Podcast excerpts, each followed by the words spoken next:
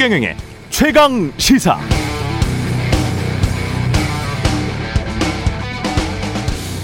지금 집이 경매로 붙여지면 무주택자 어떤 가족이 사는 게 아닙니다. 조셉의 피처 델라웨어주의 우편번호 하나 있는 유령 회사가 집이 어떻게 생겼는지 보지도 않고 그냥 막 사요.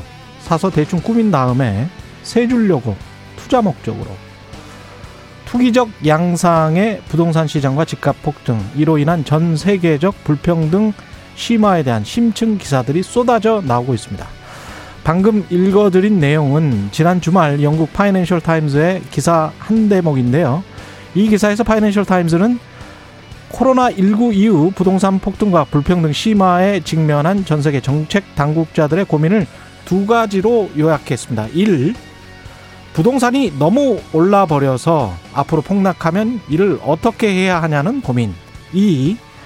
이로 인해 집 없는 청년 세대와 집 있는 기성세대 간 세대 갈등 양상을 어떻게 해결할 것인가 하는 그런 고민. 이런 고민을 가장 많이 안고 있을 나라, 당연히 지난 일 년간 부동산이 가장 많이 오른 나라들일 텐데요. 이 신문에 따르면 지난해 부동산 가격이 폭등한 나라들의 순서, 스웨덴, 덴마크, 러시아, 미국, 그리고 한국이었습니다. 그럼 부동산 불평등 심화를 타개할 해법은 뭐냐? 영국의 파이낸셜 타임즈의 마지막 문장은 이렇게 끝을 맺네요. 불평등이 정말 걱정이라면 부를 재분배하는 수밖에 없다. 이번 코로나 위기로 더 부자가 된 사람들에게 더 많은 세금을 걷는 수밖에 없다는 뜻입니다. 영국의 경제지는 한국의 경제지들과는 정말 많이 다른 것 같습니다.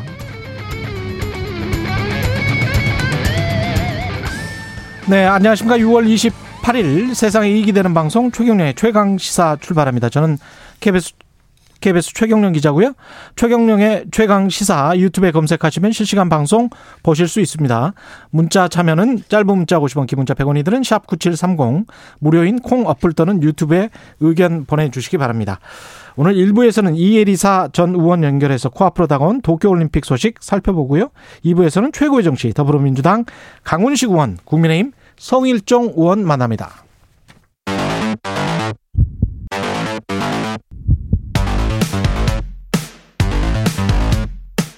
오늘 아침 가장 뜨거운 뉴스 뉴스 언박싱. 네, 뉴스 언박싱 시작합니다. 민동기 기자, 김민아 시사평론가 나오셨습니다. 안녕하십니까? 안녕하십니까? 네, 지난 주말에 제가 사실은 오프닝이 이 오프닝이 아니었어요. 근데 김기표 반부패 비서관이 사표를 내버리는 바람에 예. 바꿨습니다.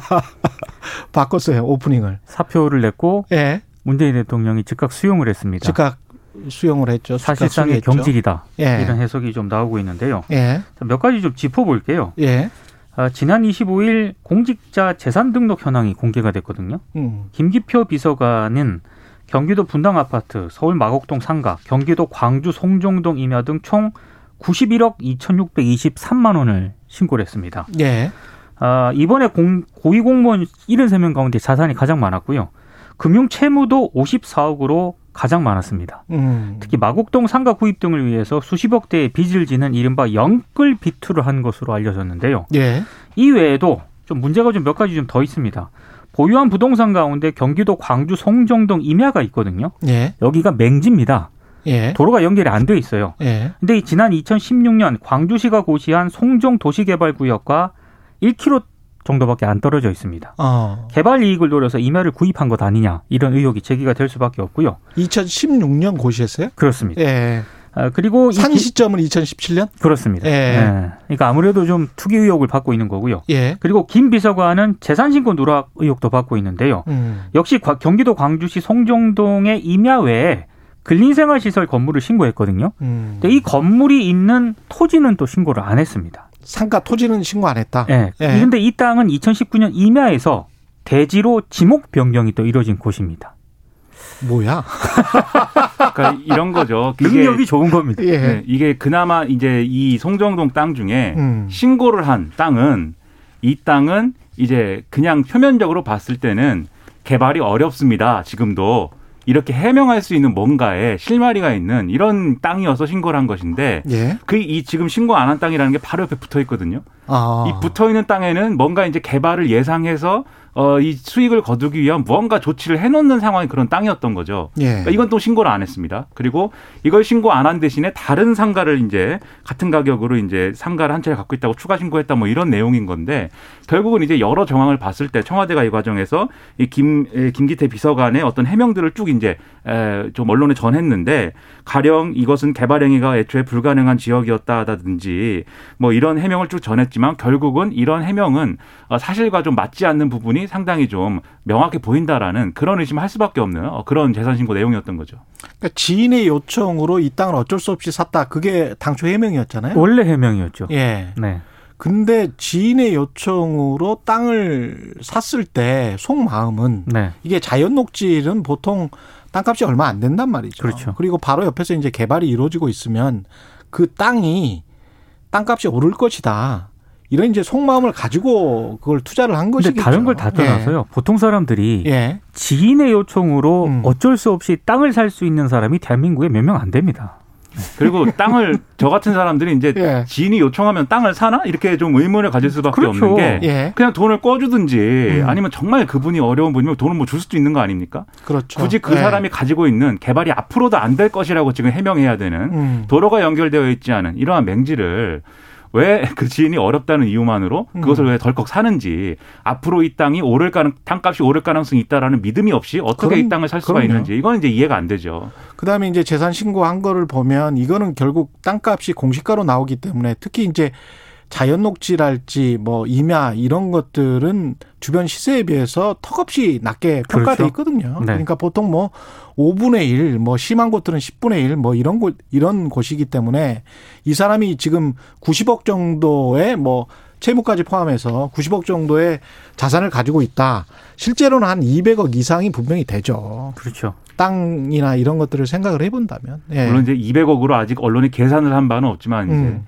네, 어쨌든 더 많은 액수일 것이다라는 이제 심증이 들고 그럼 여기서 문제가 되는 게 두 가지입니다. 첫째는 그동안 어쨌든 계속 부동산 문제에 대해서 부동산 투기나 이런 것들에 대해서 이 정권과 여당이 상당히 정치적인 부담을 많이 느껴왔기 때문에 가령 국회의원들이 예를 들면 자기들이 억울하다고 얘기할 만한 사연도 있는 그런 농지법 위반이나 이런 것들에 대해서 지금 탈당 요구하고 막 이런 국면 아닙니까? 그랬었죠. 그런데 왜 이런 이제 이 문제를 안고 있는 사람이 어떻게 반부패 비서관이 된 건지 첫 번째로 의문이고 두 번째 이거 그냥 재산 신고 내용을 쭉 보고 나서 아 이것이 뭐 투기는 아닌 것 같다라고 청와대가 판단했다는 것인데 그럼에도 불구하고 반부패 비서관이 해야 되는 업무라는 게 있지 않습니까? 그렇죠. 이런 뭐 공직자들이나 이런 사람들의 어떤 여러 가지 부패나 비위 혐의 뭐 또는 어 나아가서는 이제 좀 대통령 주변 인물들의 어떤 그러한 관리 이런 것들을 해야 되는 자리일 텐데 이런 어떤 흠을 안고 있는 상황에서 이런 의혹이 제기되는 상황에서 반부패 비서관으로서의 역할을 할 수 있는 인물이었는가 애초에.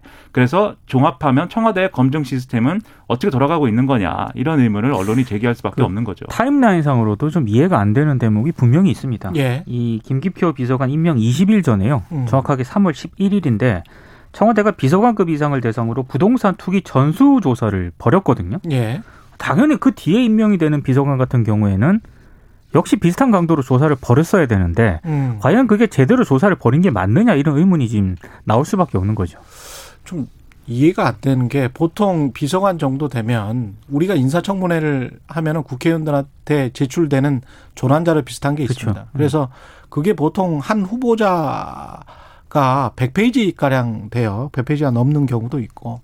그럼 거의 모든 게 다 담겨 있거든요. 그러면 반부패 비서관을 청와대에서 임명할 정도면 보통 일반적으로 관보에서 우리가 기자들이 볼 수 있는 그 정도 내용이 아니고 훨씬 더 자세한 내용, 그러니까 인사청문회에 주운하는 정도의 백 페이지 이상의 그 사람의 주민등록번호뿐만이 아니고 다른 모든 지난 오 년 동안의 납세 실적이랄지 그런 것들이 다 있었을 거라고 보여지거든요. 제 판단으로는. 왜냐하면 그동안 다 그렇게 해왔기 때문에.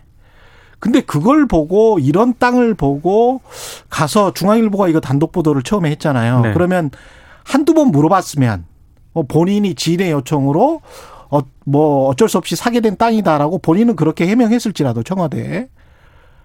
청와대가 한두 번의 간략한 전화 취재만 했다고 하더라도 아니면 현지에 가서 어떤 확인만 했다고 하더라도 이게 문제가 충분히 될 수 있고, 송정지구 같은 경우는 네.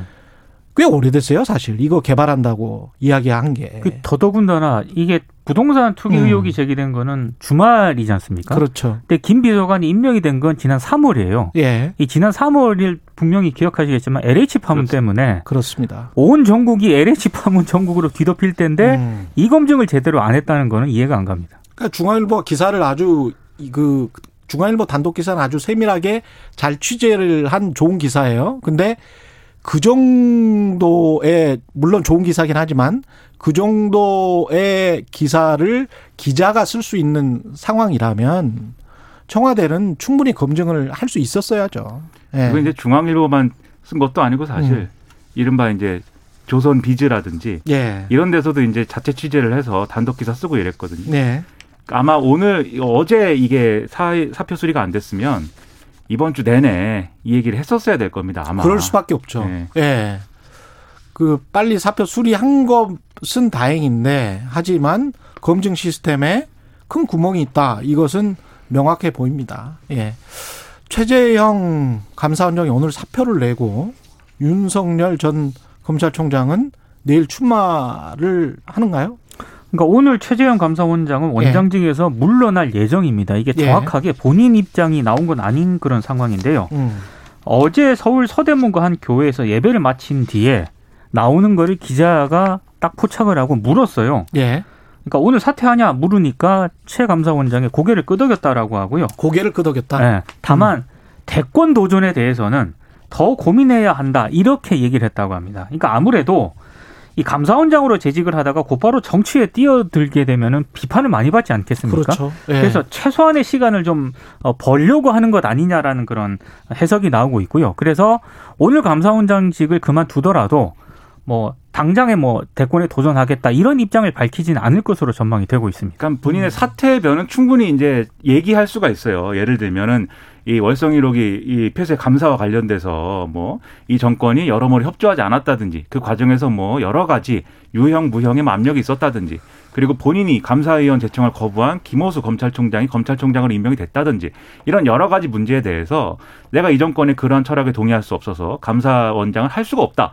이런 이제 얘기로 사퇴하는 거라면 그거 있을 수 있는 일이고 거기서부터 그러면 어떤 여러 가지 얘기를 해야 되는 걸 겁니다. 근데 여기까지는 본인도 명분 있는 행위라고 이해하고 하겠지만 그렇기 때문에 내가 선거에 나가야 되겠다든지 정치인이 돼야 되겠다든지 이거는 사실 여기서부터는 명분이 없는 거거든요. 그렇죠. 그렇기 네. 때문에 최재형 감사원장도 그 점에서 지금 얘기를 못 하고 있는 건데 근데 이제 계속 이제 언론이 정치에 참여할 것이다. 대선에 나갈 것이다라고 의심을 하는 것은 주변에서 계속 그런 얘기가 나오기 때문이고 그 얘기의 어떤 내용이 굉장히 구체적이기 때문입니다. 그래서 뭐 예를 들면은 이제 여기 최재형 감사원장의 부친이 이제 최영석 전 해군 대령인데 여기 가가지고 이제 뭐 아버지에게 이제 허락을 받기 위해서 아들이 가는 길을 뭐 이렇게 예. 어, 경로해 달라고 했다든지 음. 뭐 이렇게 이런 얘기가 구체적으로 나오고 그리고 이제 심지어는 이 대권 도전은 좀 기간을 두고 선언을 하겠지만 선언을 하고 나면 국민의 입당 좀 더 빨리 결정할 것이다. 막 이런 얘기도 나오고 예. 그런 얘기들에 대해서 최재형 감사원장 본인이 뭐 근거가 없다거나 사실이 아니다라고 얘기도 안 하거든요. 음. 그러니까 사실은 이제 정치 참여는 기정사실화되고 있다라고 다들 이제 보고 있는 거죠. 최문순 강원도지사 같은 경우에는요. 이 최 원장이 감사원법 제십 조를 위반했는지 조사를 감사원이 해야 된다라고 주장을 하고 있거든요. 예. 감사원법 제십 조는 정치운동의 금지 조항입니다. 음. 그러니까 실제로 감사원상으로 있으면서 이 조항을 위반했는지를 감사원이 즉각 조사를 해야 되고 그 결과에 따라서 필요시 징계부터 받아야 한다라고 지금 주장을 하고 있습니다. 그러니까 이런 식으로 이 사정기관, 권력기관의 이제 수장들이 선거에 나가면은 반드시 부딪히는 논란이 이런 논란이죠. 그러면 그렇죠. 현직에 있을 때 했던 수사나 감사 이런 것들의 정치적 의도가 없었냐 네. 이렇게 따지게 되는 것이고, 음. 그리고 이제 일각에서는 지금 이제 사퇴 후 구십 일 동안 이제 정, 이런 이제 선거에 못 나가게 돼 있는 그러한 이제 법이 있지만 이 기간을 더 늘려야 된다 이런 주장도 나오는데 이것도 사실은 법적인 쟁점이 있거든요. 이게 너무 직업 선택의 자유. 그렇죠. 네. 너무 제한을 하면 그러한 음. 이제 헌법상의 가치에 위배되기 때문에. 음. 이게 논란이 되는 것인데 결국 그러면 사회적 합의라는 게 필요한 상황이지 않는가 이런 생각입니다. 그래서 사회적 합의라는 것은 예. 이런 식으로 어떤 사정기관이나 권력기관에 수장을 했던 사람이 선거에 나가면 그 결과는 우리 사회는 인정하지 않고 매우 바람직하지 않은 그러한 결과만 낳게 될 것이다라고 이제 인정하는 게 필요한데 그걸 잘하려면 언론이 잘해야 되거든요. 언론이 네. 잘하고 있지 않는 것 같아서 평론가는 조금 슬픕니다. 아, 평론을 잘해 주십시오. 아, 평론을. 네. 언론이 잘못하면 또 평론이라도 네. 잘해 주십시오. 저부터 예. 잘해야 되는군요. 네. 윤석열 전 총장은 내일 출마 선언을 하는데 이 윤봉길 기념관을 편법으로 빌렸다는 논란. 오늘 경향신문이 보도했습니다. 그러니까 대관 신청서에 예. 사용 목적을 쓰잖아요. 음. 거기에 세미나 및 기자회견으로 적어서 허가를 받았다라고 하거든요. 세미나 및 기자회견. 예. 근데 이거를 예. 원래 대관 신청서는 이벤트 업체가 냈는데 이 업체 대표가 윤 전 총장의 아내의 이천구 년 고려대 미디어 학원 퇴고의 과정도 동기라고 합니다. 예. 그래서 그런 부분이 또 논란이 되고 있고요. 근데 지금 윤봉길 기념관 쪽에서 이 대관 업무 담당하는 실무자가 뭐라고 얘기를 했냐면은 이 대선 출마 선언식은 정치적 목적의 행사이기 때문에 대관 허용 목적에 부합한다고 보기 어려운 측면이 있다. 그래서 만약에 그렇게 신청을 처음부터 했다면. 했다면은 굉장히 신중하게 검토를 했을 것이다라고 얘기를 했는데요. 관련해서 또 윤 전 총장 측이 해명을 했는데 예약 과정에서는 장소가 변경될 가능성이 있고 음. 행사 보완을 위해서 세미나 및 기자회담회로 적었다. 예. 근데 예. 이후에 본 계약 이전에는 윤석열 정치선언 행사라는 사실을 미리 밝히고 대관 비용을 지급을 했기 때문에 별 문제 없다. 이런 입장을 밝혔습니다. 아직도 그 사적인 조직에 의해서 움직이는 거는 확실하네요. 그러니까 부인 김건희 씨의 지인이 운영하는 이벤트 업체를 통해서 네. 대관을 했다는 거는 어떤 공당처럼 어떤 시스템적으로 움직이지는 않는다. 그렇습니다. 예. 이제 지금 캠프다 이렇게 구성된 것도 사실은 소수인원만 지금 모여있는 상황이어서. 예. 그래서 뭐 이번 주에 그래서 새롭게 보강을 하고 다시 음. 이제 또, 어, 추가로 이제 선임을 하고 이런 과정을 거치고 이 선언을 하고 나면 본격적으로 뭐 대형 캠프를 꾸린다 이렇게 얘기를 하는데요. 예. 그래서 지금 이 대관 문제가 뭐 그냥 실무적인 어떤 뭐 문제였는지 아니면 뭐 어떤 문제였는지는 추가로 봐야 될 것 같지만 음. 어쨌든 출마 선언 이후에 그러면 정치인 윤석열이라는 존재가 예. 어떤 존재로 국민들에게 각인될 수 있느냐 이게 핵심이니만큼 출마 선언에 어떤 메시지가 담기는가가 아마 다 평가의 대상이 될 겁니다. 그렇겠네요. 수요일 날 우리는 좀 자세히 살펴볼 수 있을 것 같고 그렇겠습니다. 네. 예, 화요일 날 나오면 이재명 경기도지사는 일 일 칠월 일일 출마 선언을 한다. 합니다. 칠월 일일 출마 선언을 하고요. 음. 그리고 아마 이번 주는 오늘 뭐 그 일부 언론들이 전부 그렇게 제목을 달았던데 그 슈퍼리그, 슈퍼위크, 슈퍼위크, 네. 슈퍼위크, 슈퍼리그 뭐 그러니까 네. 여야 대선 출마자들의 일제히 이제 선언을 할 것으로 예상이 되고 있기 때문에 네. 이재명 지사가 다음 달 일 일 칠월 일일 공식 출마 선언할 예정이고요. 그 뒤에 뭐 이낙연 전 대표라든가 음. 정세균 전 총리, 추미애, 추미애 장관이 이미 했고요. 예. 그래서 아무래도 이번 주에 아홉 명 정도가 이제 추려질 것으로 보이고 어, 특히 이제 오늘부터 삼십일까지 민주당 같은 경우는 예비 후보 등록을 하거든요. 예. 그리고 칠월 팔일까지 예비 경선 선거전을 치릅니다. 음. 그러니까 쭉쭉 이번 주부터 다음 주까지 일단 예비 경선 이 흐름이 굉장히 이어질 것 같습니다. 여당 경선은 아무래도 이재명이냐 아니냐 이 구도가 지금 분명한 것 같아요. 그러다 그래요. 보니까 네. 정세균 전 총리랑 이광재 의원이 오늘 뭐 어떠한 뭔가를 발표한다. 중요한 발표를 한다. 이렇게 지금 예고를 한 상황인데 두 후보는 뭔가 같은 노선으로 함께한다라는 취지일 것이다. 이렇게 예상이 되고 정세균 전 총리는 이렇게도 얘기를 했습니다. 엠비엔과 인터뷰에서 본경선에 진출하는 여섯 명의 후보와 경쟁하면 과반 득표가 쉽지 않기 때문에 결선 투표가 이어질 가능성이 높은데 그러면 나머지 두, 이 일, 이 위 후보 말고 나머지 네 사람은 자연스럽게 퇴장을 하고 그 사람들이 누군가를 지지한다는 방식으로 실질적인 단일화가 될 가능성도 있지 않겠느냐. 이렇게 얘기를 하고 있거든요. 즉, 예. 반 이재명 어떤 그러한 이제 단일화랄지 또는 이제 전선 이런 것들이 형성하기 위해서 정책과 가치 그리고 정치적인 어떤 행보 이런 것들을 다른 후보들이 맞춰나가는 어떤 포석으로 이광재 의원하고 같이 지금 뭔가 발표를 하겠다. 이렇게 얘기하는 것 같습니다. 정세균, 이광재가 만난 거는 어떻게 보면은 두 분이 가장 뭐랄까요? 경제, 기업 쪽, 성장 쪽 이쪽을 강조하는 네. 민주당으로 봤을 때는 민주당에서 가장 친기업적인 그런 성향을 가지고 있는 분들이기 때문에 기업 쪽은 그런데요. 예. 그리고 근데 특히 언론 개혁이라든가 검찰 개혁은 음. 또 정세균 전 총리하고 이광재 의원이 완전히 또 다릅니다. 또 결이 다릅니까? 네. 음. 그래서 이게 사실 이재명 효과가 좀 있는 것 같은데 이재명 지사가 어쨌든 지금 어떤 레토릭은 이 수사는 굉장히 이제 민주당 내에서는 좌클릭에 해당하는 그런 수사들이잖아요. 얘기가 그렇죠? 정책적 예. 수사가 음. 그러다 보니까 예를 들면 박용진 의원 우리는 과거에 이제 진보정당 활동을 했기 때문에 굉장히 진보적인 어떤 성향이다 이렇게 평가를 해왔는데. 예. 국회에서 기자회견을 열고 이십칠 일 날 법인세 소득세를 감세를 해서. 감세 이야기를 하고 있죠. 음, 그렇습니다. 해외 예. 자본의 국내 투자를 늘려야 된다. 이런 얘기를 했는데 평소에 안 하던 얘기거든요. 그렇습니다. 얘기 왜, 하는, 왜 하는가. 결국 음. 반 이재명 전선의 형성이라는 게 음. 이런 정책적 고리들로 이루어지고 있는 그림이 지금 그려진다. 이렇게 볼 수 있는 대목이라는 거죠. 차별화를 근데 무리하게 하면 본인 원래 색깔이 아닌 걸로 차별화를 하면. 그렇죠. 또 이게 역풍을 맞을 수가 그렇습니다. 있습니다. 예. 예. 뉴스 언박싱 민동기 기자 김민아 시사평론가였습니다. 고맙습니다. 고맙습니다. 케이비에스 일 라디오 최경영의 최강시사 듣고 계신 지금 시각 일곱 시 사십 분입니다. 오늘 하루 이슈의 중심. 당신의 아침을 책임지는 직격 인터뷰. 여러분은 지금 케이비에스 일 라디오 최경영의 최강시사와 함께하고 계십니다.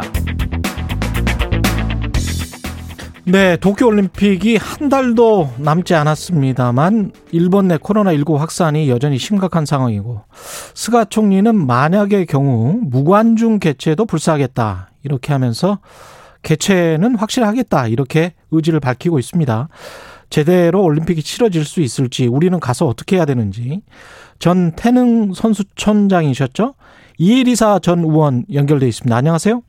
예, 네, 안녕하세요. 예, 의원님은 어, 공팔년에 그 베이징 올림픽 한국 선수단 총 감독도 하셨기 때문에 이 올림픽 상황은 네. 너무나 잘 알고 계실 것 같아요. 예.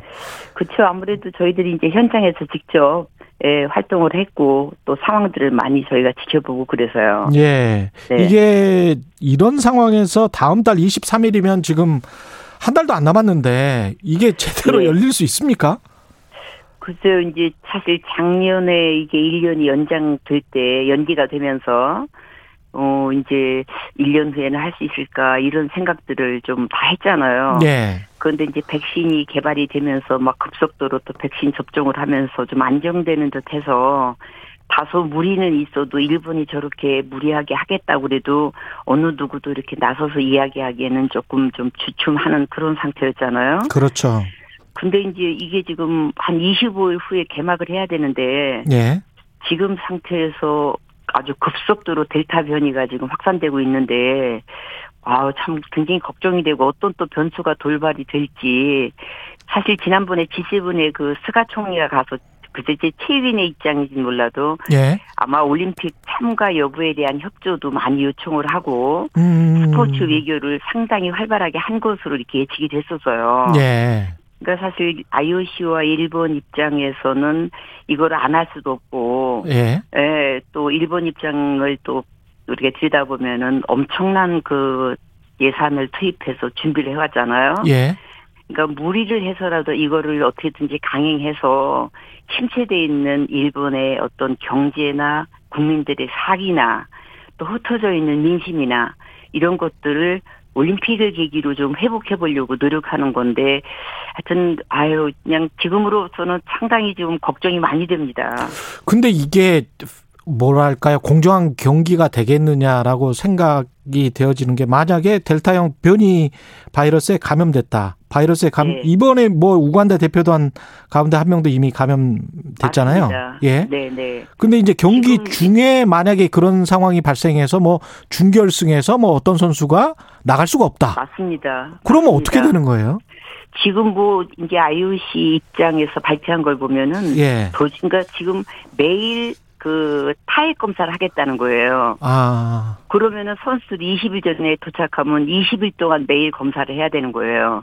그런데 검사를 해서 만약에 지금 같은 상황으로 양성 반응이 됐다. 예. 그러면 이건 전적으로 본인과 자국의 책임이에요.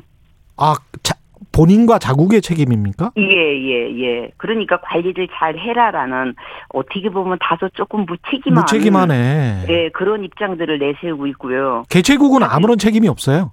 맞습니다. 네. 그러니까 지금 이제 사실 작년에 언론에 많이 나온 게 뭐냐. 우리 선수들이 어, 해외에 올림픽 티켓을 획득하기 위해서 예선전이라든지 각종 국제대회를 많이 나갔다가 거기에서 이제 확진이 돼갖고 돌아와서 그렇죠. 격리하거나 또는 지금 올림픽에 출전을 못하는 선수까지도 있어요. 레슬링 같은 경우는 맨몸으로 그렇습니다. 막 부딪히는데. 네네. 예. 이게 이제 신체 접촉이 음. 이들이 이야기하는 것은 먹는 거, 자는 거 또는 훈련하는 거, 경기하는 거 이외에는 마스크를 써라 이 얘기인데. 예. 훈련을 연습 경기를 하거나 시합을 하다가 거기서 감염이 되면 어떡하라는 거예요. 이 신체 접촉이 있는 종목들은 대단히 지금 아주 어려운 지경이죠. 아, 네. 특히 이제 그 선수촌이라고 해서 같이 또 숙소를 이용하게 되잖아요. 그렇죠. 그러면 네. 먹는 것, 네. 뭐 쓰는 것, 입는 것 모든 게 다 한 군데에서 한 달 동안 생활을 한다는 건데 이게 그렇죠. 지금 네네. 확진자가 뭐 발생을 하면 순식간에 퍼질 수 있는 가능성이 있겠는데요. 맞습니다. 네, 이제 선수촌의 경우는 사실 그 선수촌 안에 들어가면 이제 아파트를 여러 개 지어놨는데 예. 한국 선수동은 몇 호부터 몇 호까지 뭐 이렇게 각국이 이제 이렇게 임대료를 쓰게 되죠. 그렇죠. 그래서 우리나라 선수 중에서만 확진자가 없다면 사실은 숙소 생활은 그래도 좀 괜찮은데 예. 이제 움직이면서 식당이나 스치면서 지금 델타라는 것은 스치면서 감염된다는 거 아니에요. 그렇습니다. 이런 어떤 정말 심각한 어려운 상황에서 선수들이 그 선수촌 안에 몇천 명의 선수 임원 관계자가 있다라는 것은 예. 뭐 위험을 안고 다 알면서도 이걸 좀 강행하는 것이죠.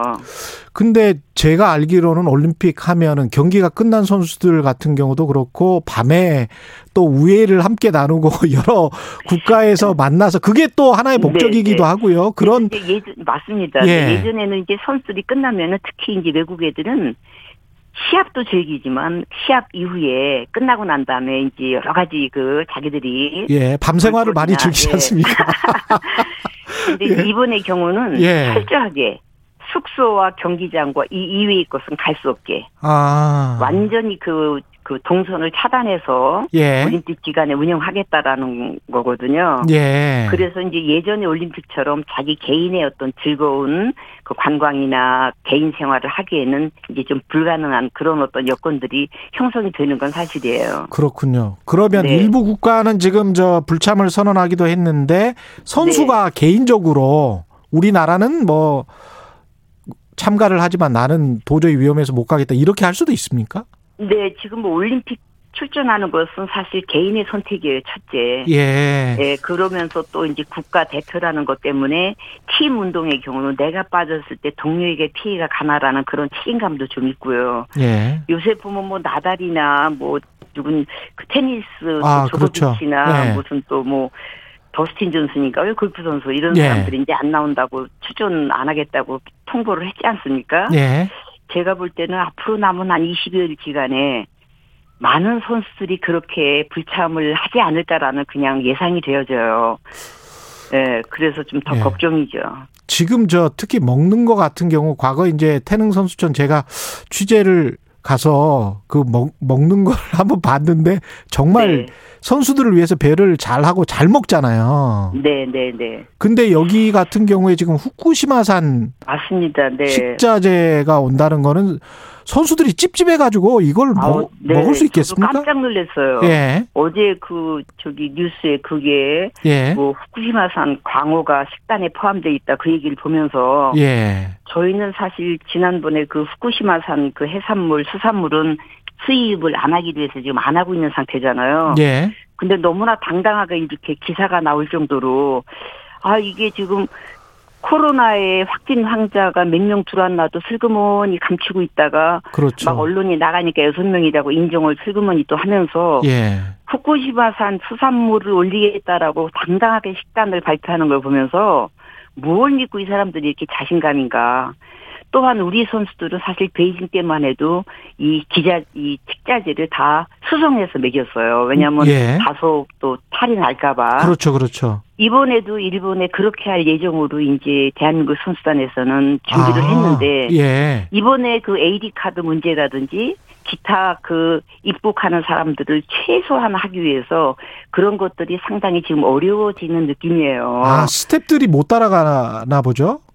그렇게 될 것 같아요. 아. 네. 네, 그렇게 된다 그러면 예. 선수촌 안에서의 모든 거를 해결해야 된다고 볼 때, 아이고, 음, 예, 선수들이 그 이제 식사 때문에 혹시라도 체력 관리라든지 이런 그렇죠. 거에 조금 이렇게 좀 어려워할까봐 좀 걱정도 되죠. 아주 열악한 환경에서 지금 올림픽을 치르게 되는 건데 일단 참가를 하기로 했으면 또 금메달은 많이 따야 되는데 어떻게, 어떻게 보면은 사실 예. 최악의 올림픽이에요 여건은요. 예. 네. 어떻게 보십니까? 우리는 원래 목표가 이번 올림픽에서 뭐였나요? 뭐 지금 이제 뭐 저도 그냥 이렇게 객관적으로 언론을 보면 금메달 한 일곱 개 정도 예. 그리고 뭐 전체 메달 뭐 한 열 개, 열한 개 뭐 이런 정도 뭐 하면서 음. 우리가 십 위권으로 들어가야 되지 않겠냐.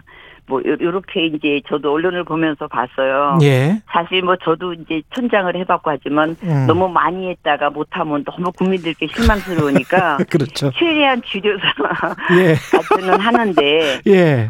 실질적으로 지금 요즘에 우리 대한민국 엘리트 스포츠가 런던 올림픽 이후에 리우 올림픽 그리고 예. 지금 도쿄 올림픽 오기까지 음. 지금 어떻게 보면 전력적으로나 상황적으로 여건이 최고로 어려울 때예요. 예. 그래서 예, 걱정은 되는데 사실 일곱 개 정도는 또 따야 우리 자존심 있지 않겠습니까? 그렇죠. 예. 예. 그래서 저는 선수들이 잘 해주길 기대하고 응원 많이 해야죠.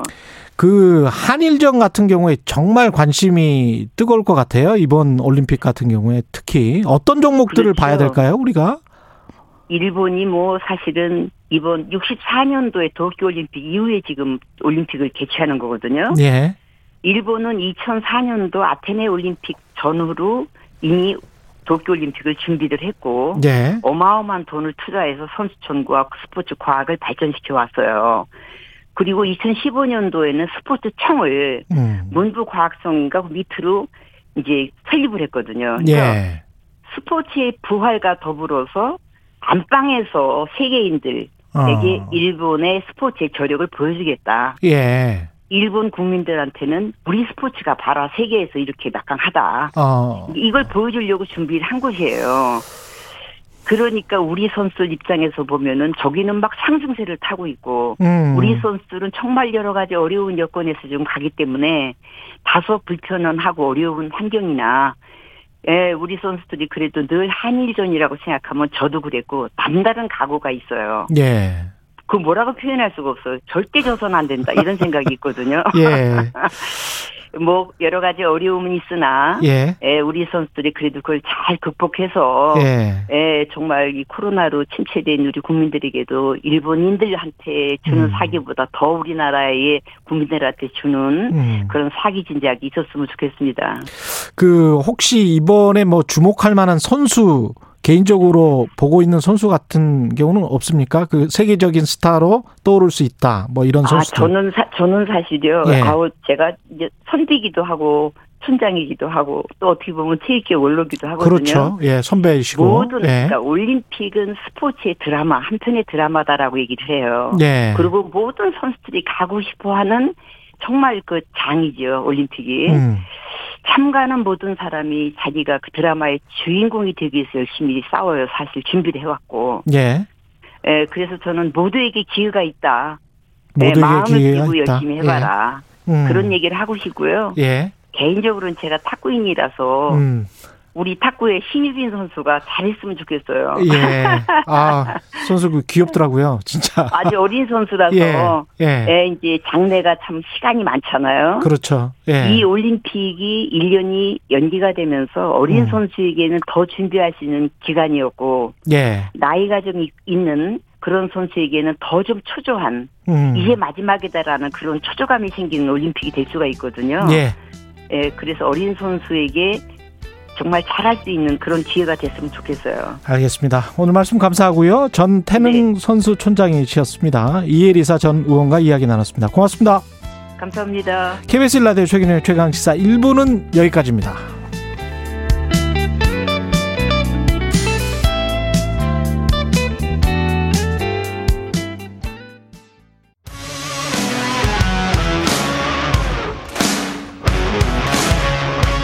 오늘 하루 이슈의 중심 최경영의 최강시사.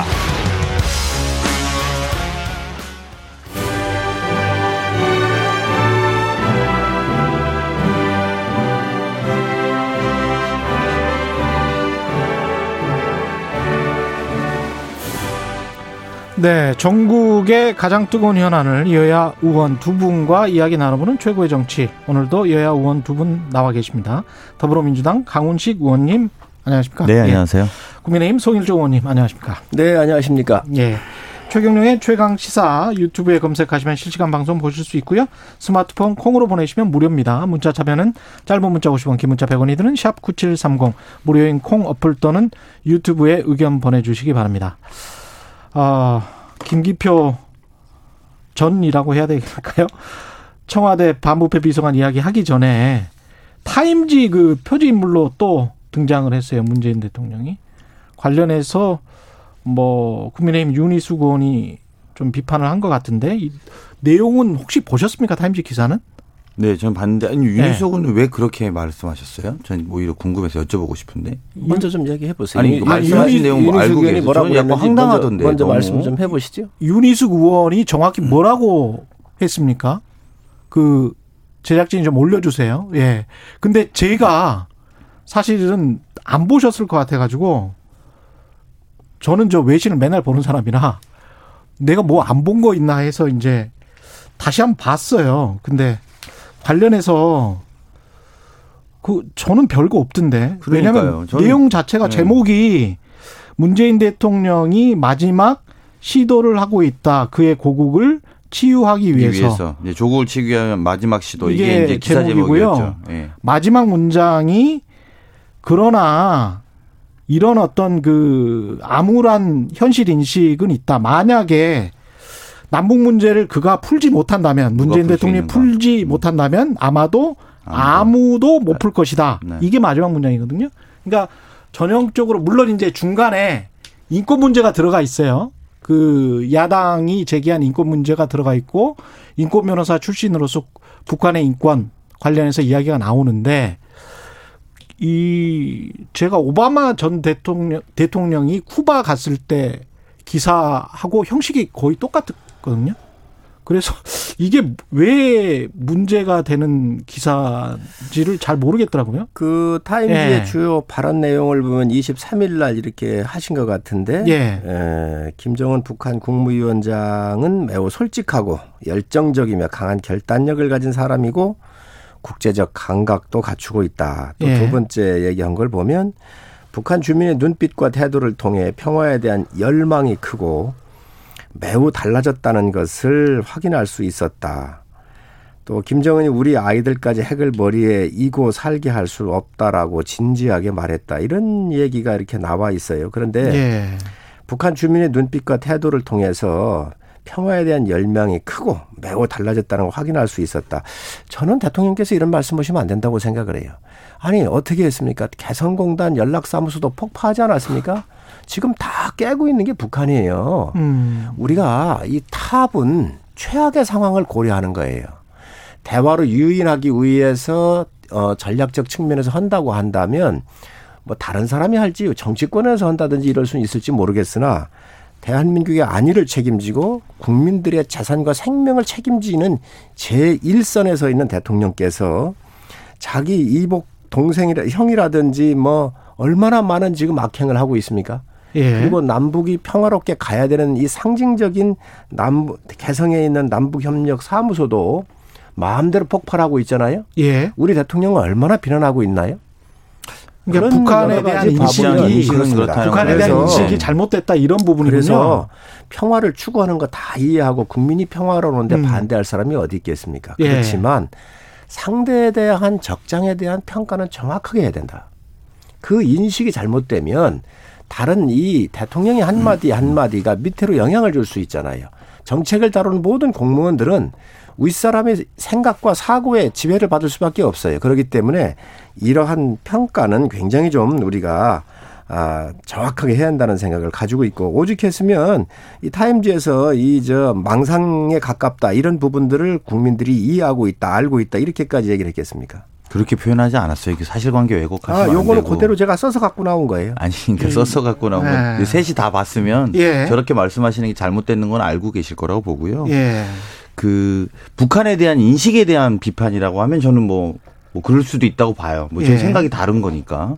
근데 뭐냐면 지금 영문작 잡지의 국문 해석을 가지고 왈가왈부하고 있는 양, 형국이거든요. 적어도 윤희숙 의원하고 장부승 교수는 그런 지적을 한 겁니다. 저는 근데 사실은 이 내용 전체를 보면 제목 자체가, 표지기 자체가 북한과 평화를 위한 마지막 노력, 그리고 아까 이야기한 것처럼 기사 제목은 조국을 치유하기 위한 마지막 시도, 이게 뭐가 부끄럽다는 건지 잘 이해할 수가 없어요. 근데 북한에 대한 대통령의 인식에 대해서 야당이 비판하는 건 뭐 그럴 수도 있죠. 몰라, 다른 생각을 갖고 있으니까. 네. 근데 그게 아니라 마치 이 망상적이란 단어에 집착해서 또 다른 망상을 실제 하고 있는 거 아닌가라는 생각이 들 정도고요. 음. 저는 뭐 이명박 대통령 때는 표지 모델에 나온 적 없으니까 그렇다 치고, 예, 박근혜 대통령 후보 시절에는 아시아판에 한번 나왔었죠. 그때, 예, 뭐냐면 스트롱맨 도토라고 해서 이거를 새누리당이 실력자의 딸 이렇게 했어요. 예. 그랬더니 이제 타임즈지가 미국하고 인터넷판에 대놓고 독재자의 딸로 병명해 줍니다. 스트롱맨은 디텍... 독재자가 맞고요. 예. 아니, 그리고 이제 디텍터스 도토라고 아예 바꿔주죠. 아예, 예, 그냥 독재자라고, 예, 박아주죠. 그러니까 그렇게 단어 하나에 예민한지는 모르겠습니다. 근데 이 행간은, 적어도 이 기사는 표지와 기사 제목 전체에 내고 있는 것은 전반적으로 평화를 위해서 문재인 대통령이 노력하고 있고 그의 노력이 마지막이다라는 취지의 기사가 전반이고, 그 과정에 일부 북한에 대한 감시자들은, 음, 그러니까 즉 인권, 북한의 인권을 주장하는 분들입니다. 그렇죠. 그분들은 문재인 대통령이 김정은을 이렇게 변호하는 것은 망상에 가까운 것 아니냐라는 문제 제기를 하고 있다는 비판에 대한 제목들을 쓴 것이에요. 근데 음. 그것만 빼가지고 마치 전체 기사가 그런데 왜 너희들은 이렇게 옹호하느냐라는 식으로 전체를 호도하고 있단 말입니다. 이건 심각한 왜곡이죠. 그리고 저는 오히려 이런 식의 왜곡을 하는 것에 적절하지 않음을 지적하는 것이 언론인들의 역할이라고 저는 생각합니다. 인류의 가장 기본적 가치가 인권 아닌가요? 예. 인권은 천부의 권리예요. 하늘로부터, 예, 누구나 공평하게 받아 있는 소중한 가치입니다. 그런데 이 인권에 대해서 지금 북한, 우리가 다 알고 있잖아요. 어느 북한에 있는 국민, 권력층 빼고는 인권에 대해서 존중받고 있는 게 있는가요? 저는 이런 것들에 대한 기본적 생각이 우리 대통령으로부터 정확하게 전달이 돼야 한다고 보고요. 지금 평화에 대해서 얘기를 하는데 이 평화를 하려면 북한에 핵을 내려와야 되는 거 아니, 내려놔야 되는 거 아니겠습니까? 지금 그거 안 내려놓고 있잖아요. 그런데 이런 사람에 대해서 어, 일단 그 평가한 걸 와 보면 평화에 대한 열망이 매우 크고 그런 것들을 눈빛을 통해서 확인할 수 있었다. 저는 이해할 수 없다. 그렇기 때문에 이런 부분에 대해서 문제 제기를 하는 것이고요. 뭐 타임지가 아니라 그 이상 나가면 어떻습니까? 그런데 저는 청와대의 여러 가지 행태가 굉장히 문제고 있다, 문제가 있다고 생각을 해요. 예. 그저 뭘 자랑하고 싶어 하는 거예요. 그러면 안 돼요. 자, 먼저 지세븐에 초대받으셔서 갔다 오신 거 상당히 좋은 일이지요. 그런데 사진까지 오려서 그런 거를 올리고요.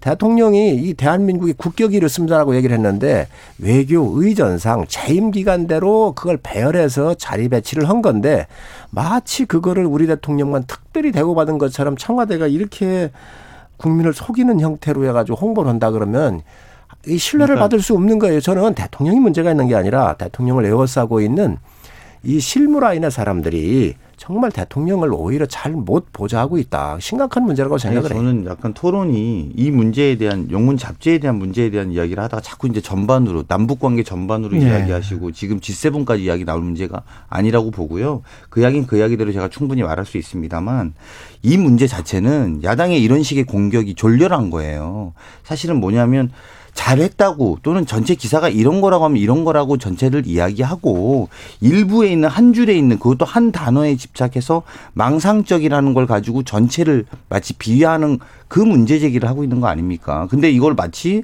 지금 이야기하면서 남북관계 전반에 대한 관점이 다르다, 또는 이런 걸로 이전에 의전에 대한 문제다, 이렇게 볼 문제가 아니라 이 문제에 대해서는 그냥 졸렬한 공격입니다. 제가 볼 때는. 그리고 사실관계도 다르고 이 기사를 한 번만 보시면, 그리고 아마도 많은 지식인들은 되게 웃기다고 생각할 거예요.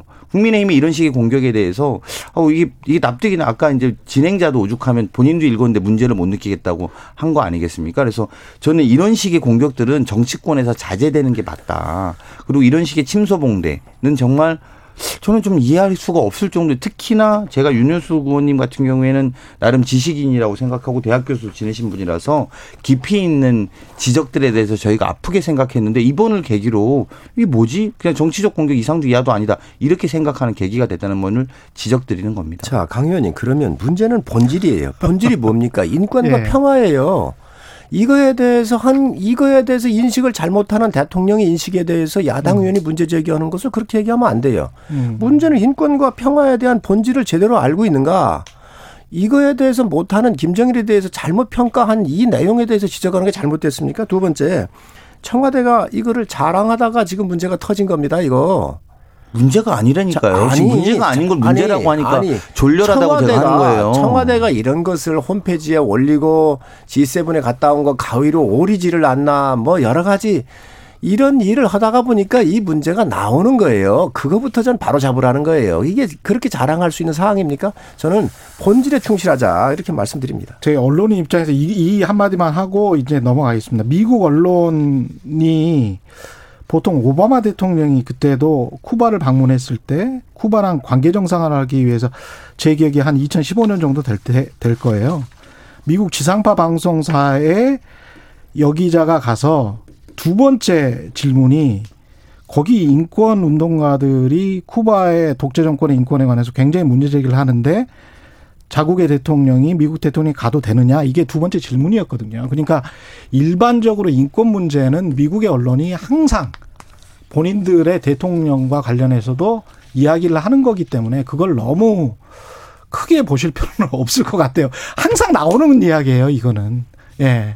오바마와 쿠바와의 관계 정상화 때도 나왔던 이야기인데 당연히 북한에게도 하겠죠. 할 수밖에 없는 거죠. 아니 예. 지금 미국과 쿠바의 관계를 바라보는 거하고 예. 대한민국과 북한의 관계를 바라보는 거하고는 완전히 틀린 문제예요. 지금 생존의 문제가 걸려있는 문제잖아요. 음. 그리고 북한 동포는 우리 동포인 겁니다. 예. 지금 헌법상 우리 영토가 국민이잖아요. 자, 그런 과에, 그런 관계에 있어서의 바라보는 시각하고 완전히 국가가 틀리고 인종이 틀린 그런 관계에 바라보는 거에서도 인권 문제가 중요한데 에휴. 이 부분을 바라보는 대통령의 시각에 대해서 음. 국민들이 우려를 가지고 얘기하는 거에 대해서는 저는 옳다고 생각합니다. 그 말씀이 아니고요. 예. 제가, 제가 그만 이야기 하시는 예. 될 것 같아요. 그만. 그 말이 아니라 인권에 대한 일반 논을 이야기했다는 거예요. 예. 이 기사에서는. 근데 언론 그, 이야기 한 거예요. 예, 언론에서는 예. 일반 논을 이야기했는데 이거를 예. 야당 당원이 지적할 정도의 수준으로 음. 이 전체를 호도하지 말라는 말씀을 하신 거잖아요. 예. 그러니까 그 정도로 이게 일반적인 이야기라는 겁니다. 그래서 예. 저는 다시 한번 말씀드리지만 한국 사회 지식인들이 다 웃고 있을 겁니다. 아마 좀 한번 잘 좀 보시길 바라는 계기가 됐으면 좋겠습니다. 김기표, 김기표 비서관 투기 의혹은 성일종 의원님께서 이제 지적하실 게 진짜 많을 것 같습니다. 이 부분을 좀 지적을 해 주십시오. 예. 글쎄 이건... 예. 참 삼월 이십구일 날 예. 김상조 정책실장께서 사퇴를 하시잖아요. 음. 그 이유는 어, 임대차법이 새로 적용하기 예. 전에 임대료 조금 올린 거예요. 청와대는 그런 곳이에요. 국민한테 모범을 보여야 되기 때문에. 그런데 이 김기표 어, 비서관 같은 경우 삼월 삼십일일 날 임명을 하잖아요. 예. 이십구일 날 정책실장이 부동산 임대값 몇 억 올린 걸 가지고 사퇴를 하는데 삼십일일 날 이러한 어마어마한 국민적 이 공분을 불러일으키는 이 사람을 아무 문제 없다고 임명하고 있으니 음. 이걸 어떻게 설명할 거예요? 저는 이 청와대 그리고 그 이후에 어떻게 됐습니까? 엘에이치 사태가 났잖아요. 예. 그러니까 정말 국민들이 다 뒤집어진 거잖아요. 이런 상황에서 이 문제의식이 상당히 문제가 있는 거예요. 청와대 인사검증 시스템이. 당시에도 어, 그 전에는 또 누가 있었냐면은 김의겸 전 청와대 대변인이 사퇴라고 나왔지 않습니까? 예. 그 당시 아주 비슷해요. 영끌 다 해가지고 이 저 저 건물 사고 했던 거 아닌가요? 이런 사태 연속선상에 있는 청와대 그것도 반부패 비서관이라고 하는 엄청난 자리에 검증도 없이 이것을 임명을 했다. 국민이 용서하겠습니까? 저는 청와대가 정말 왜 이런 시스템이 작동되고 있는지 정말 국민들이 의아해하고 있지요. 음. 이것과 관련해서는 사실은 강훈식 의원님은 별로 할 말씀이 없을 것 같은데 네. 어떻게 보세요? 네, 예. 뭐 저는 논란은 있었지만 어쨌든 예. 국민의 눈높이에 맞는 의사결정 한 거다. 그리고 음. 의견이 이렇게 문제 제기가 돼서 예. 뭐 음. 여당의 입장에서 뭐 국민들한테 이런 면에서 송구스러운 지점이 있다. 저는 이렇게 생각하고요. 예. 어, 근데 어쨌든 중요한 거는 이제 부동산에 대한 공직자의 국민 눈높이가 높아졌다는 겁니다. 음. 그거가 전 중요한 시사점이고 이제 곧 있으면 오늘 권익위에서 국민의힘의 조사도 이제 전수조사 시작을 한다고 하는 발표할 것 같던데요. 예. 이렇게 사퇴 요구하고 음. 이렇게 문제 제기했던 것에 대한 이후의 국민의힘의 대응도 전 잘 지켜봐야 되겠다 이런 생각이 듭니다. 이 청와대가 곤욕스럽고 여당도 곤욕스러운데 뭐 이게 시스템적으로 작동이 잘 안 되고 있기 때문에 그런 거 아니겠습니까? 예. 그래서 청와대 인사수석에 대해서는 저희 원내대표께서도 경질을 여러 번 요청을 했지요. 또 지금까지 오면서 인사의 문제가 너무 많이 노정이 됐잖아요. 예.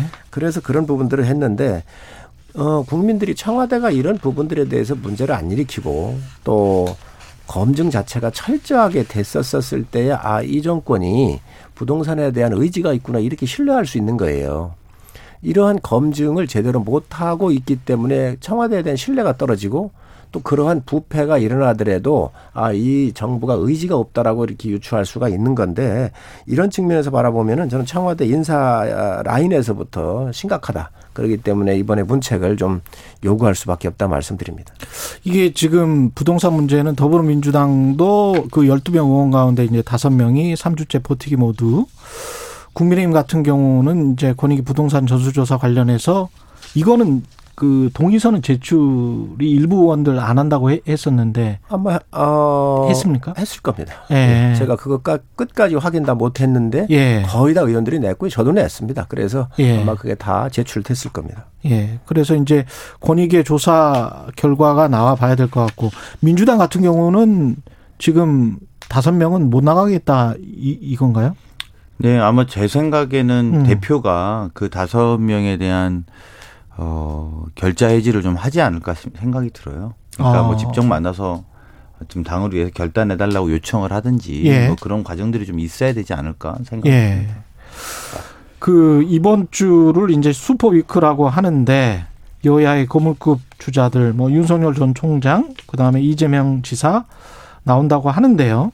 일단 윤석열 전 총장부터 어떻게 보십니까? 윤석열 전 총장이 나온다고 하는데 최재형 감사원장이 또 어, 사표를 내실 것 같잖아요. 그러면 이 상황은 그 어떤 대체제, 플랜 B 뭐 이렇게 지금 계속 가는 걸로 봐야 될까요?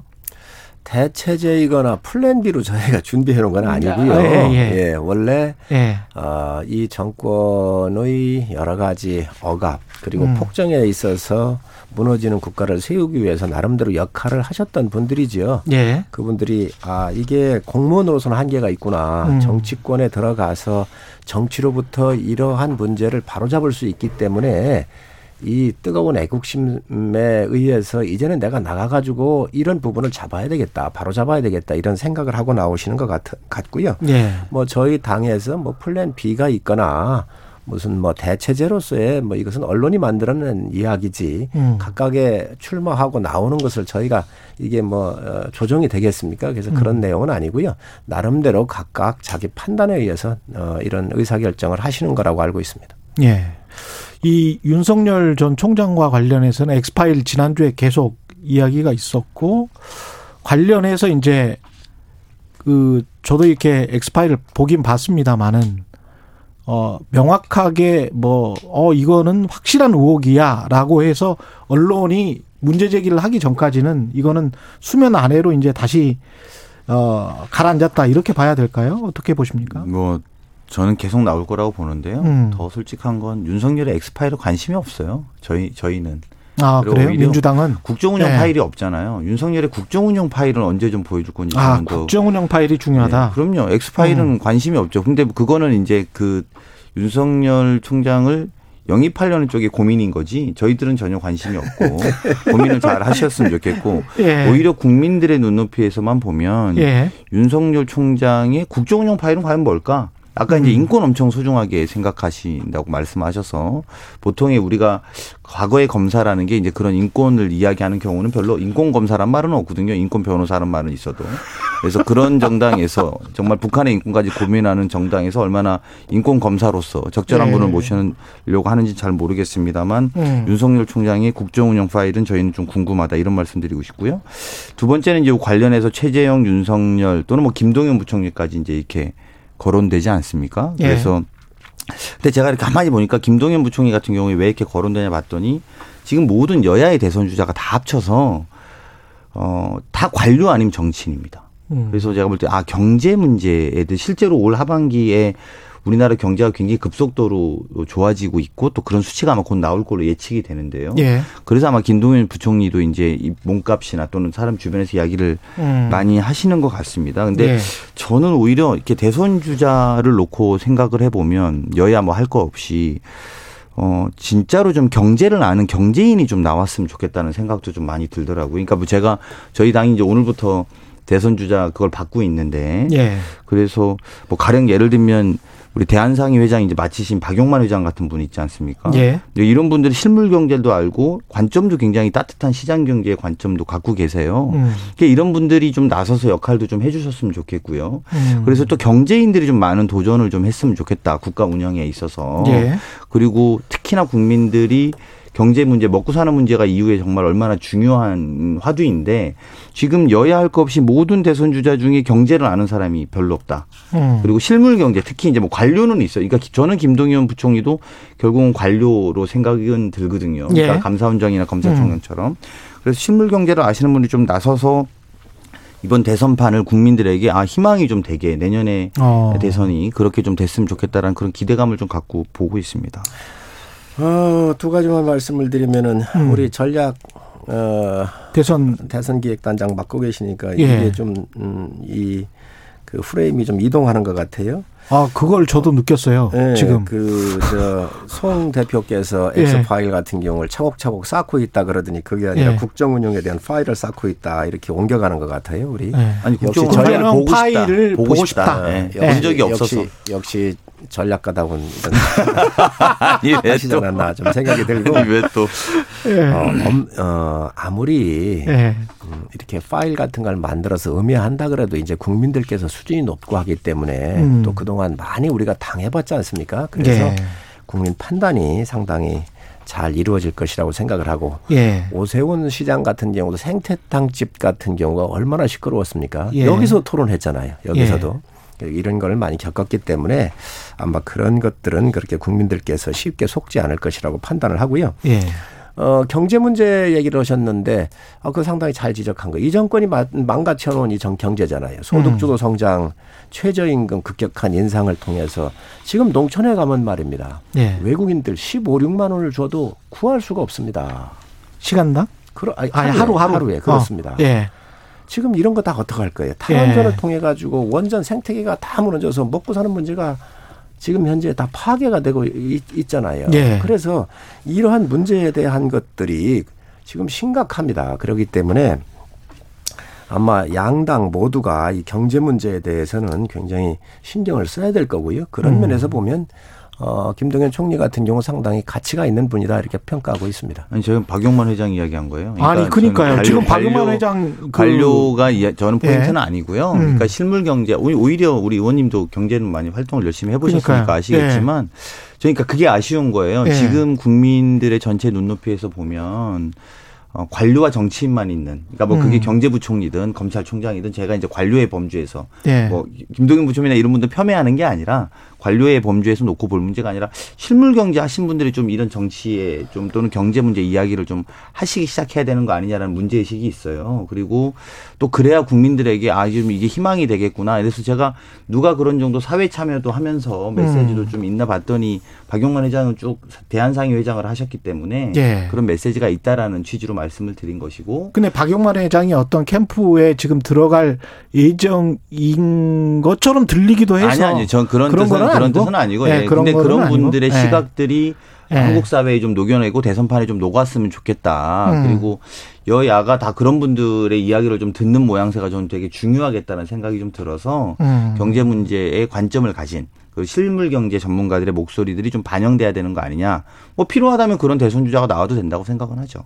강 의원님처럼 이렇게 전략을 다루고 있는 사람이 이런 인식을 갖고 있는 게 굉장히 좋은 일이에요.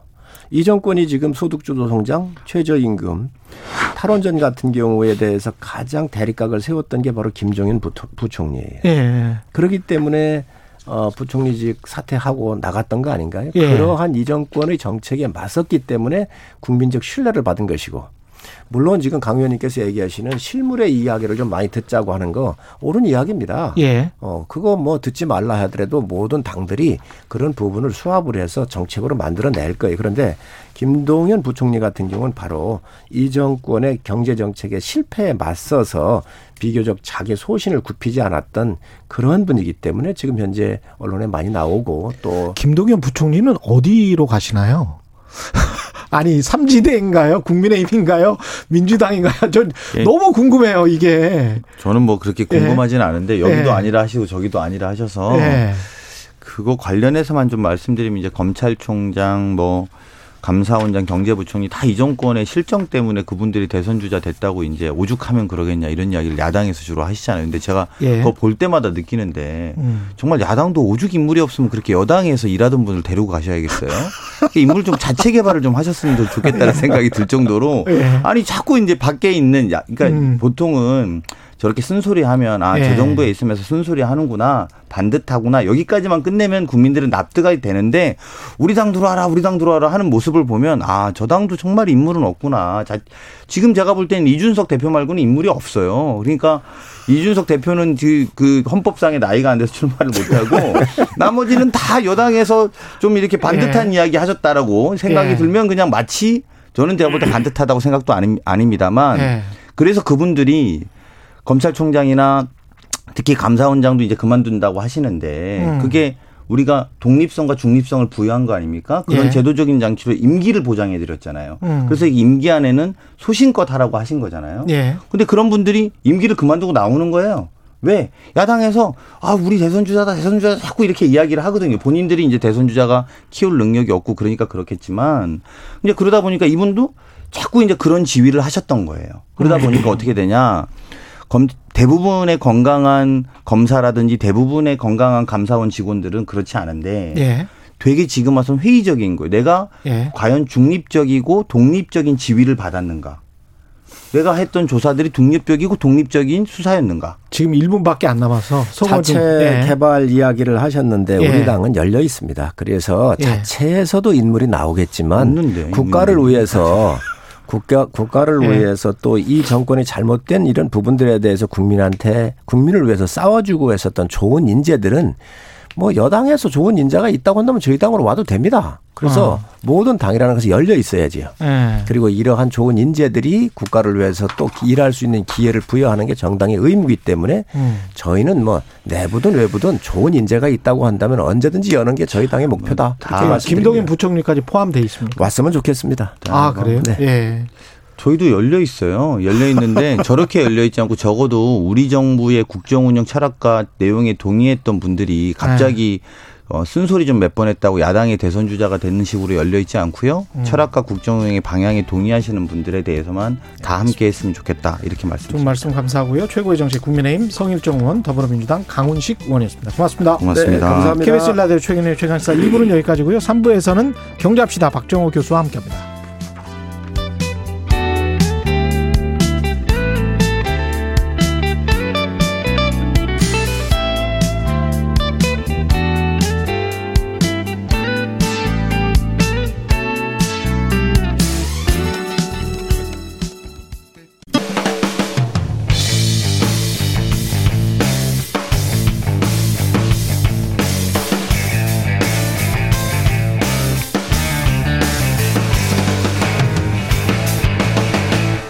최경영의 최강 시사.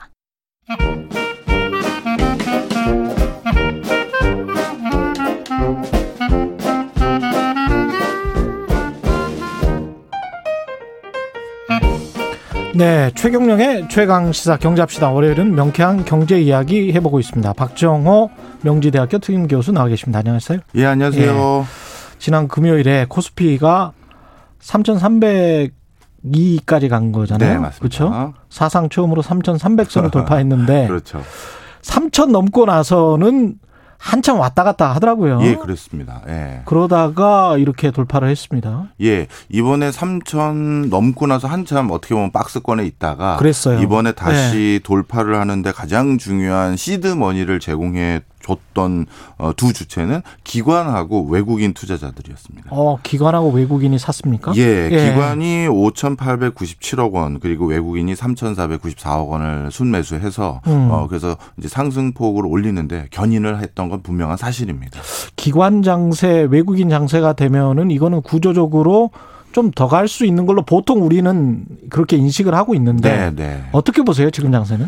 지금 장세 조금 더 갈 수 있다고 저도 판단하고 있고요. 예. 어, 저뿐만 아니라 오늘 그래서 방송하는 것들 때문에 음. 어, 글로벌 아이비들이 예. 어떻게 한국 증시에 대해서 전망하는지 좀 살펴봤는데 예. 대세는 한 칠팔십 퍼센트는 한국 증시 조금 더 간다. 그러니까 음. 더 간다는 건 더 올라간다라는 예. 걸 진단하고 있습니다. 예를 들어서 골드만삭스 같은 경우는 어, 삼천칠백까지도 전망을 올렸어요. 원래 삼천이백이었는데. 삼천칠백까지? 예. 예. 그다음에 노무라 같은 경우도 올해 삼천오백 음. 그리고 내년에 삼천팔백 간다. 한국 증시. 어. 그다음에 맥퀴리 같은 경우도 삼천사백까지는 계속 상승할 거다. 예. 그 뒤로는 다시 전망하겠다는 얘기고요. 예. 그럼 반대로 삼십 퍼센트의 아이비들은 조금 약간 부정적인 의견이 있었다고 아까 말씀드렸잖아요. 그렇죠. 그러면 그 대표적인 삼십 퍼센트는 어디에 해당 어디에 해당되느냐? 음. 모건 스탠리가 어, 우리 코스피는 연초에 어떻게 보면 상반기에 음. 정점을 찍고 하반기는 좀 줄어들 것이다. 아, 이렇게 얘기를 했는데요. 예. 그 원인이 뭘로 진단하는지 살펴봤었는데 예. 이 보고서의 내용은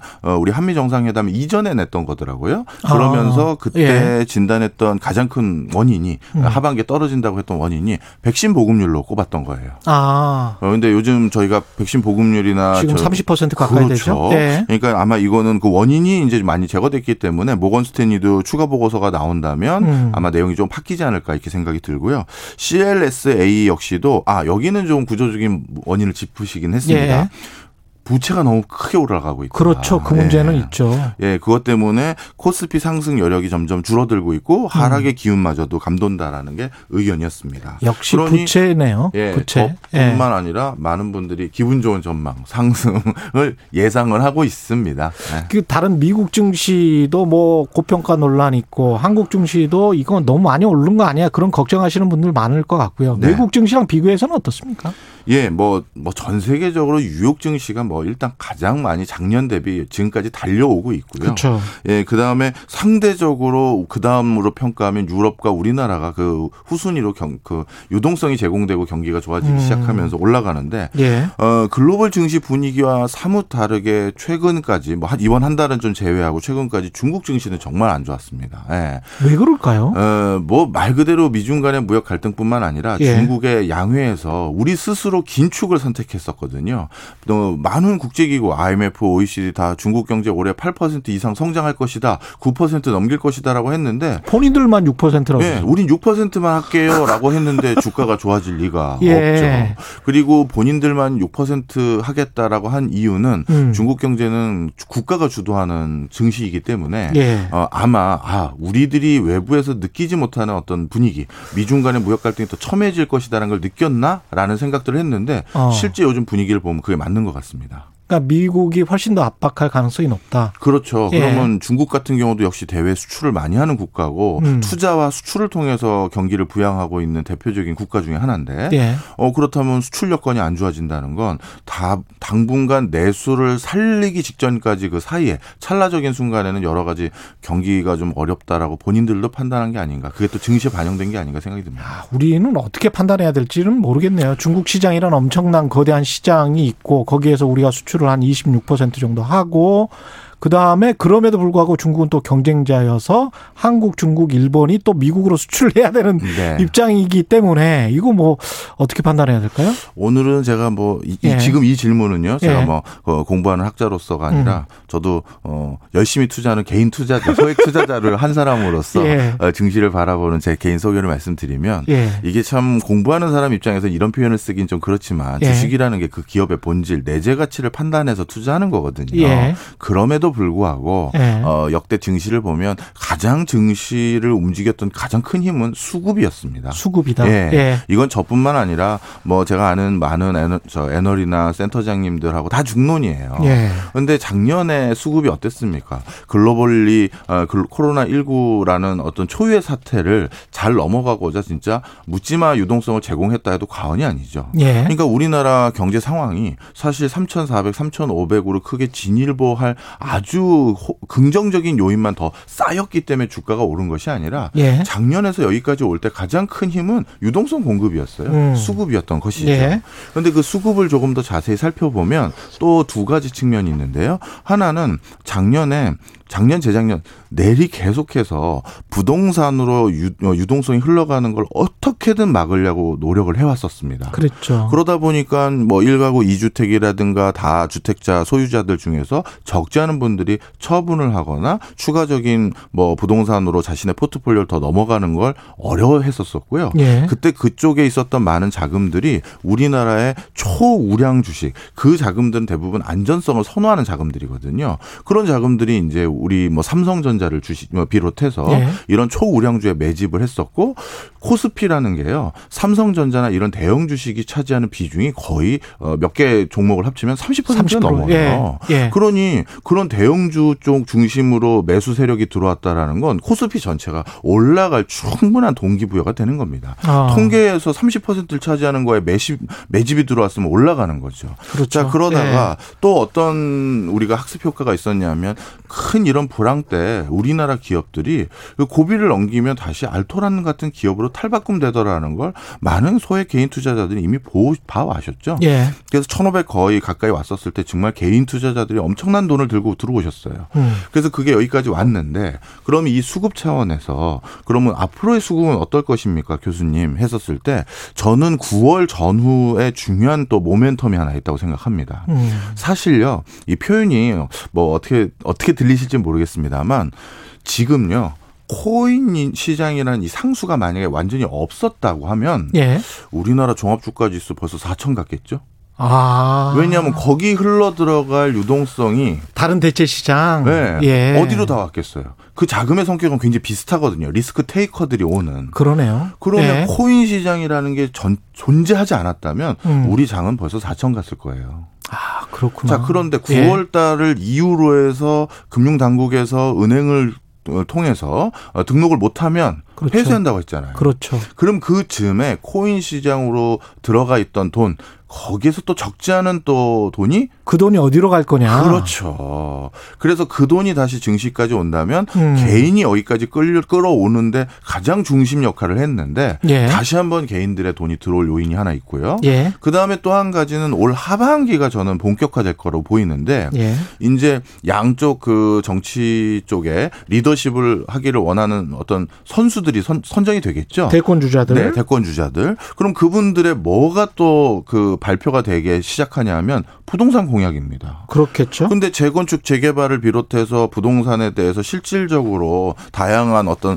어 뭐랄까요, 부동산을 매입하는 것을 허들을 낮춰준다면 다시 증시에 있던 돈이 일부 나갈 경로가 또 있습니다. 그렇겠습니다. 네. 예. 그래서 저는 부동산은 음. 오늘 말씀드리려고 좀 후보군들에 해당되는 분들의 음. 어 공약을 좀 찾아보려고 했더니 대부분 아직 공약집도 아직 안, 예, 안 나왔어요. 예. 예. 그래서 저는 이제 두 가지죠. 음. 코인으로 인해서 어 들어오는 돈, 들어온 돈, 부동산으로 돈이 더 들어올지 나가게 될지 음. 이거에 대해서 수급이라는 걸로 올해 삼천오백에서 끝날지 삼천칠백에서 끝날지 뭐 심지어 뭐, 뭐 혹시 이러다 사천 가는 거 아니야? 그렇죠. 뭐 이런 건지 지켜봐야죠. 네. 부동산에 들어있는 자금은 또 훨씬 크거든요. 어, 그럼요. 예. 네.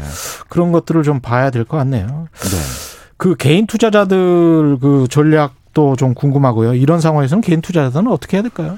예, 좀 설명을 드리면 예. 여기 그 아마 제가 한 두 달인가 세 달 전에 우리 최경영의 최강시사 왔었을 때 예. 외국인이 그때 많이 빠져나갔다는 통계를 한번 언급해 드린 적이 있어요. 예. 그런데 두세 달 만에 외국인이 지금 다시 들어왔잖아요. 주식시장으로. 예, 이렇게 예. 보시면 좋겠어요. 개인 투자자분들 같은 경우 음. 기관이나 외국인이 빠져나갔어요. 저는 어떻게 해야 되나요? 이런 경우가 있는데, 기관과 외국인은 정말 초전문가들이 모인 사람들이죠. 예. 그러다 보니까 매매를 어떤 식으로 하는 경우도 많으냐 하면 음. 우리가 그냥 어 좋은 회사에 묻어놓고 쭉 기다리는 게 아니라 그 올라갈 때, 그 회사의 주가가 올라갈 때도 등, 등, 등, 등락을 좀 하면서 올라가지 않습니까? 그렇죠. 그럴 때 적지 않은 시세 시세 차익도 누릴 수 있다면 더 큰 수익을 거둘 수가 있거든요. 음.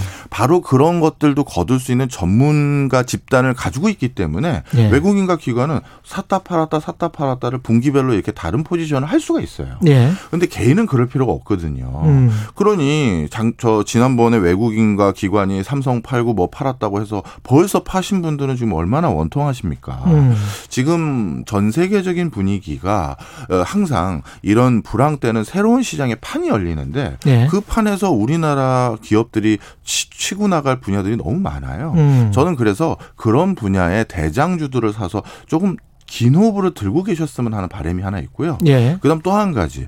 여기에서부터는 이제 실적 장세라고 해서 음. 옥석이 분명 갈려지는 시점이 이제 오기 시작할 겁니다. 예. 대표적으로 작년 같은 경우 동네 불이 났는데 불부터 꺼야 되지 않겠습니까? 그렇죠. 그러니까 우리나라 한은이나 연준도 음. 일단 회사채 다 사주겠다. 금리도 낮춰주겠다. 국가에서도 재정 지원금 부양하겠다. 이런 음. 것들 했는데요. 이제는 뭐 슬슬 인플레 우려도 조금 해야 되는 시점이고 예. 그러면 돈을 좀 회수할 수밖에 없습니다. 예. 예. 그러다 보면 이제 어떤 일이 생기냐면 옥석이 갈려요. 음. 그리고 우리 아이엠에프 외환위기, 글로벌 금융위기 지나고 나서 잘 보십시오. 어떤 일이 있었는지. 예를 들어서 그 인더스트리에서 일 등부터 십 등까지 쭉 서열이 있을 거 아니에요, 기업들이. 그렇죠. 그런데 대부분 이런 불황이나 이런 아주 혹한기를 많은 회사들은 못 견뎌내는 경우가 많아요. 그러면 어떻게 되느냐? 그러면 일 등 기업 더 좋지. 일, 이 등 회사들 맞습니다. 일, 음. 이 등 회사들이 그 밑에 있는 사 등, 오 등 회사 중에서 알토란 같은 회사들 엠 앤 에이 로 인수해서 몸집 키우고 예. 그리고 몇 개 회사들은 우리 우리 회사는 그 사업부를 매각해서 철수할게요 해서 없어지고 그렇죠. 그럼 혹한기가 지나고 나면 결국 어떻게 되겠어요?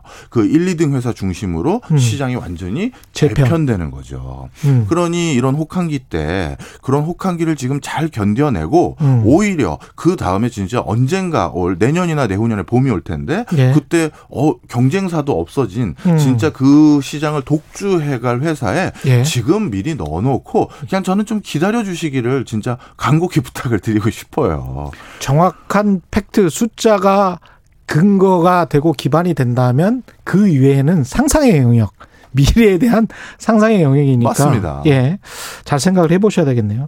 근데 이제 금리 이야기 안 할 수가 없는데 금리 인상을 할 것 같잖아요. 네. 한국은행도 연내 이야기를 했으니까. 예. 이게 이제 주식시장에는 어떤 영향을 줄까요? 예. 그 금리 인상하고 테이퍼링으로 예. 대변되는 어떻게 보면 경기를 조금 진작시킨다, 좀 이제 좀 완곡하게 바꾼다라는 이런 기조가 예. 주가를 발목 잡을 요인이라고 전문가들을 비롯해서 저도 선행 연구로 봤을 때 그렇게 단정 지을 수가 없습니다. 음. 이미 이거는 우리가 다 미래에 예, 예, 예정된 미래거든요. 그렇죠. 그러니까 주가의 상당 부분 반영이 반영이 되어 있어요. 됐다. 예. 음. 그러니까 이건 다 이미 반영되어 있는 자료고 소스고 음. 그러다 보니까 이것 때문에 주가가 물론 발표 당일날 조금 조정은 되겠죠. 예. 그렇지만 그 뒤로 다시 소폭 상승이라든가 원상복구가 되는 것이지 아. 이건 다 알려진 사실인데 이게 뭔 큰 이슈가 되겠어요. 예. 오히려 연준이 지금 미국 저 경제가 좀 생각보다 빠르게 상승할 것 같아 보이거든요. 예. 지난번 발표보다도 조금 더 매파적인 기조를 더 올릴 가능성은 있어요. 음. 네. 그렇게 됐을 경우 또 조금 더 아 이거 수축이 좀 빨라지는구나 커지는구나 이렇게 예. 인식해서 또 소폭 조정은 있을지 모르겠지만 사실 그런 분위기까지도 지금 어느 정도 시장에 이미 들어가 있다라고 저는 판단하고 있습니다. 그럼 결국은 이 분기 실적 앞으로 뭐 삼 분기 실적 이거를 고려를 많이 해봐야 되겠네요. 결국은. 맞습니다. 네. 어, 좀 전에 우리나라를 대표하는 대장주들 삼성전자, 에스케이하이닉스, 현대차 네. 다행히도 다행히도 음. 어, 지난 삼성전자 주가 좀 주춤했었을 때 요 근래 우리 개인이 요 세 개 회사의 순매수를 육십일조 원 가까이 했거든요. 어. 그러니까 우리 개인 투자자들도 옛날과 달리 어우. 발빠라지신 거죠. 그렇죠. 네. 그런데 이 세 개 회사의 전망이 하반기에 대해서는 오히려 더 상향 조정이 돼 있고요. 음. 그다음에 중장기적인 전망도 되게 밝아요. 예. 바로 그러다 보니까 어 저는 뭐 이런 차원에서 실적 장세를 주도할 이 세 개 회사들의 전망도 밝게 보기 때문에 저도 솔직히, 솔직히 어 포지션이 바이에 가깝습니다. 알겠습니다. 예, 지금까지 최경영의 최강시사 경제합시다. 박정호 명지대학교 특임교수와 이야기 나눴습니다. 고맙습니다. 감사합니다. 케이비에스 일 라디오 최경영의 최강시사 듣고 계신 지금 시각은 여덟 시 사십오 분입니다. 여러분은 지금 케이비에스 일 라디오 최경영의 최강시사와 함께하고 계십니다. 네, 미국 남동부 플로리다주 마이애미 해변가에 위치한 아파트 붕괴 현장에서 닷새째 구조 작업이 이어지고 있고요. 추가 생존자 소식 아직 잘 안 들려오고 있습니다. 대형 인명피해가 현실화되고 있다는 우려 커지고 있는데요. 현지 상황 김양순 특파원 연결돼 있습니다. 안녕하세요. 네, 안녕하세요. 김양순입니다. 네, 김양순 기자는 플로리다 현장에 계속 있었다가 지금은 이제 워싱턴으로 돌아와 있습니다. 그죠? 네, 이제 어제 밤에 이제 워싱턴으로 돌아왔어요. 이 박 예. 삼 일 있다가 이제 사고 현장에서 돌아왔습니다. 가보니까 어떻던가요? 현장은?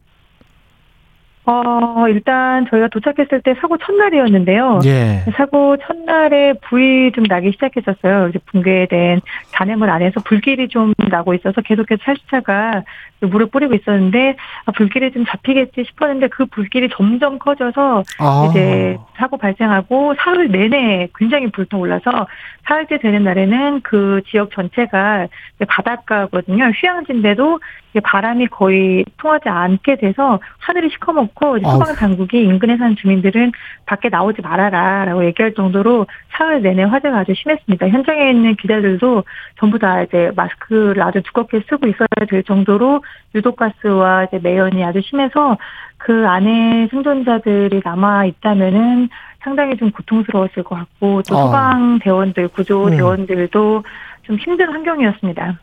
이 건물이 무너진 게 새벽이었죠? 현지 시간. 네, 새벽 한 시 반이었어요. 그러면 네. 사람들이 그냥 잠을 자고 있었을 그럴 상황인데, 그럼 굉장히 많은 사람들이 그 안에 있었다라고 봐야 되겠습니다. 이 무너진 아파트가 이제 백삼십삼 세대 정도가 살고 있는 예. 선도형 아파트인데, 그 안에 이제 새벽 한 시 반이니까 대부분 다 잠들어 있었다고 봐야 될 겁니다. 예. 실종자 중에 한 명의 가족이 부인과 통화를 하고 있었는데 새벽 한 시 반에 갑자기 전화가 끊어졌고 그 이후에는 연결이 되지 않았다. 뉴스를 보고 네, 건물 붕괴 사실을 알고 곧바로 비행기를 타고 왔지만 지금까지 아내를 찾을 수 없었다라고 이야기를 했습니다. 그래서 자고 있던 사람들이 대부분 참변을 당했고, 아마 뉴스에서 화면 보셨겠습니다만 그 옆에 건물이 남아있는 건물이 이제 안에 그 침실이나 이런 게 다 보이도록 뜯겨나갔거든요. 아, 예. 그래서 그 옆동에 자고 있던 사람들을 소방당국이 긴급하게 구조하는 그런 일이 좀 벌어졌습니다. 그러면 지금 잔해 속에 얼마나 많은 사람이 묻혀져 있는지는 파악이 안 되고 있나요? 이게 지금 어, 해변가에 지어진 콘도다 보니까 예. 비정기적으로 숙박을 하는 거주자들이 좀 많은 것으로 알려지고 있어서 예. 관리사무소에서도 등록되어 있는 인원이 처음에는 구십구 명이다라고 했다가 그다음에 백오십구 명이다라고 하룻밤 만에 육십 명이 갑자기 또 늘어나는 일이 벌어졌고요. 예. 지금 현재 어, 마이애미에서도 백오십구 명 실종이었다고 했다가 또 숫자가 아직 이것도 정확한 건 아니다. 어, 당시 사고 당시에 집에 없었던 사람이 많기를 기도한다라고 말할 정도로 아. 지금 정확하진 않습니다만 백오십여 명 정도, 제 백오십여 명 정도가 매몰됐을 것으로 지금 추정을 하고 있습니다. 그러면 그 옆에 있는 그런 콘도 같은 경우는 어떻습니까? 그 사람들이 뭐 사람들을 다 대피시켰습니까? 아니면 아직도 거기에 살고 있나요? 옆에 있는 콘도도 살고 있죠. 바로 옆에 무너져 있는 건물에 붙어 있는 콘도 주민들은 현재 전부 다 대피가 됐고요. 예. 그 옆에 한 동 떨어진 지금 무너진 게 챔버레인 아파트의 사우스 남동 남쪽 동이고 예. 그 옆에 있는 쌍둥이 건물이 챔버레인 아파트 북쪽 노스 동인데요. 예. 노스 동에 사는 거주민들은 어 일단은 불안한 사람들은 자발적으로 나가되 음. 전부 대피시키지는 않는 것으로 조금 전에 방침이 정해졌습니다. 지금 보니까 천구백팔십일 년인가 지어졌던데요. 이 콘도가. 이게 왜 무너진 겁니까? 그 이유를 모두 알고 싶어 합니다. 예. 저희가 현장에서 계속 중계를 하는 동안에 실종자 가족들이 계속 현장에 와서 혹시라도 혹시라도 싶어서 보고 있는데 모두들 한결같이 하는 얘기가 아니 사십 년 된 콘도가 갑자기 어느 날 갑자기 이렇게 무너질 수가 있냐. 제발 우리는 왜 무너졌는지 너무 궁금하다라고 그렇죠. 이야기를 하고 있는데요. 예. 일단 뭐 뉴욕타임즈에서 보도한 바에 따르면 삼 년 전에 어, 한 건축물 관리 회사가 점검을 좀 해봤더니 이미 그때 굉장히 건물이 부실하다라는 신호가 있었다. 예. 그리고 이제 이거를 보수하려면은 백억 정도가 될 거다라는 보고서를 제출했던 사실이 확인이 됐습니다. 아니 미국에서 이런 일이 일어날 수 있나 싶기도 한데 이 미국 같은 경우도 안전진단이나 이런 것들을 철저히 받지 않습니까? 어때요? 안전진단도 철저히 받고 예. 또 이제 지붕이든 벽면이든 수리를 하고 나면은 수리한 다음에 우리도 감리를 받잖아요. 예. 감리도 철저히 받는다고 하는데 그래서 이 구조물에 대한 삼 년 전에 보고서도 이게 위험하다 또는 부실이다, 점검에 대대적인 필요성이 있다라는 표현이 있지만 예. 크리티컬, 즉 치명적으로 위험하다.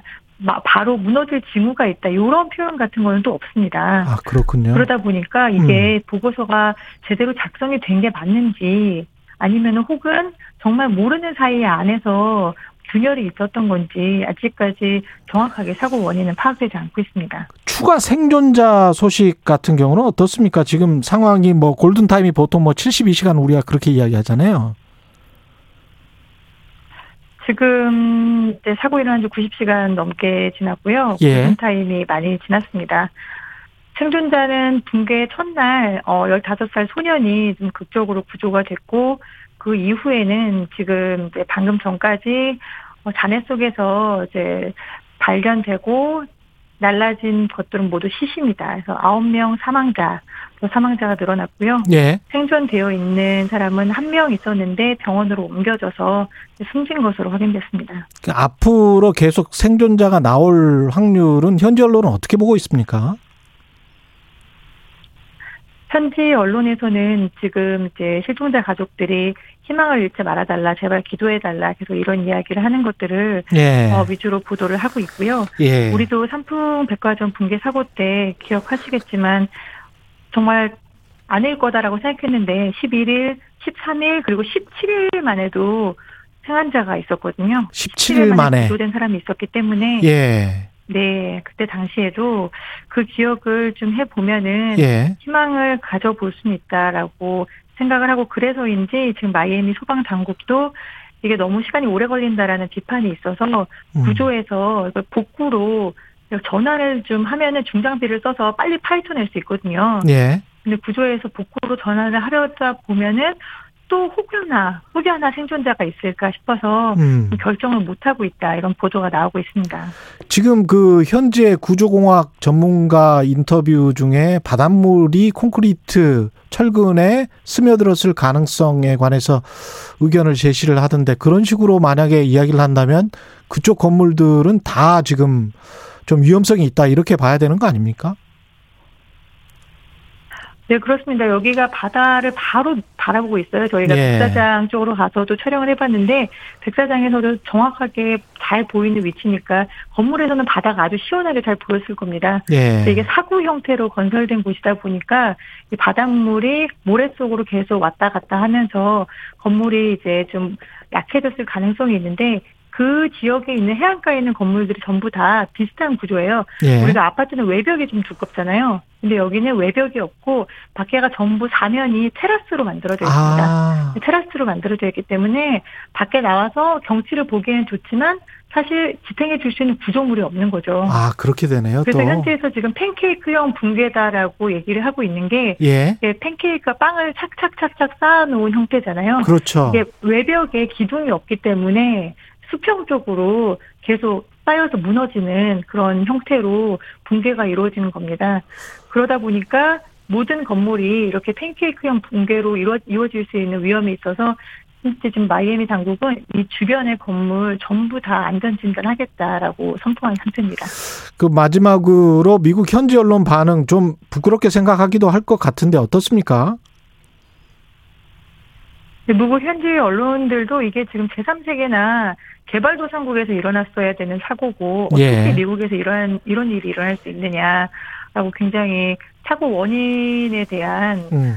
분석을 좀 촉구하는 기사를 내보내고 있는데요. 예. 일단은 미국 언론들은 어, 구조가 먼저다라는 입장이고요. 예. 구조를 위해서 현장에서 일하고 있는 소방당국들 그리고 정부의 노력을 폄하하거나 아니면 힘들게 하는 일은 하지 않고 있습니다.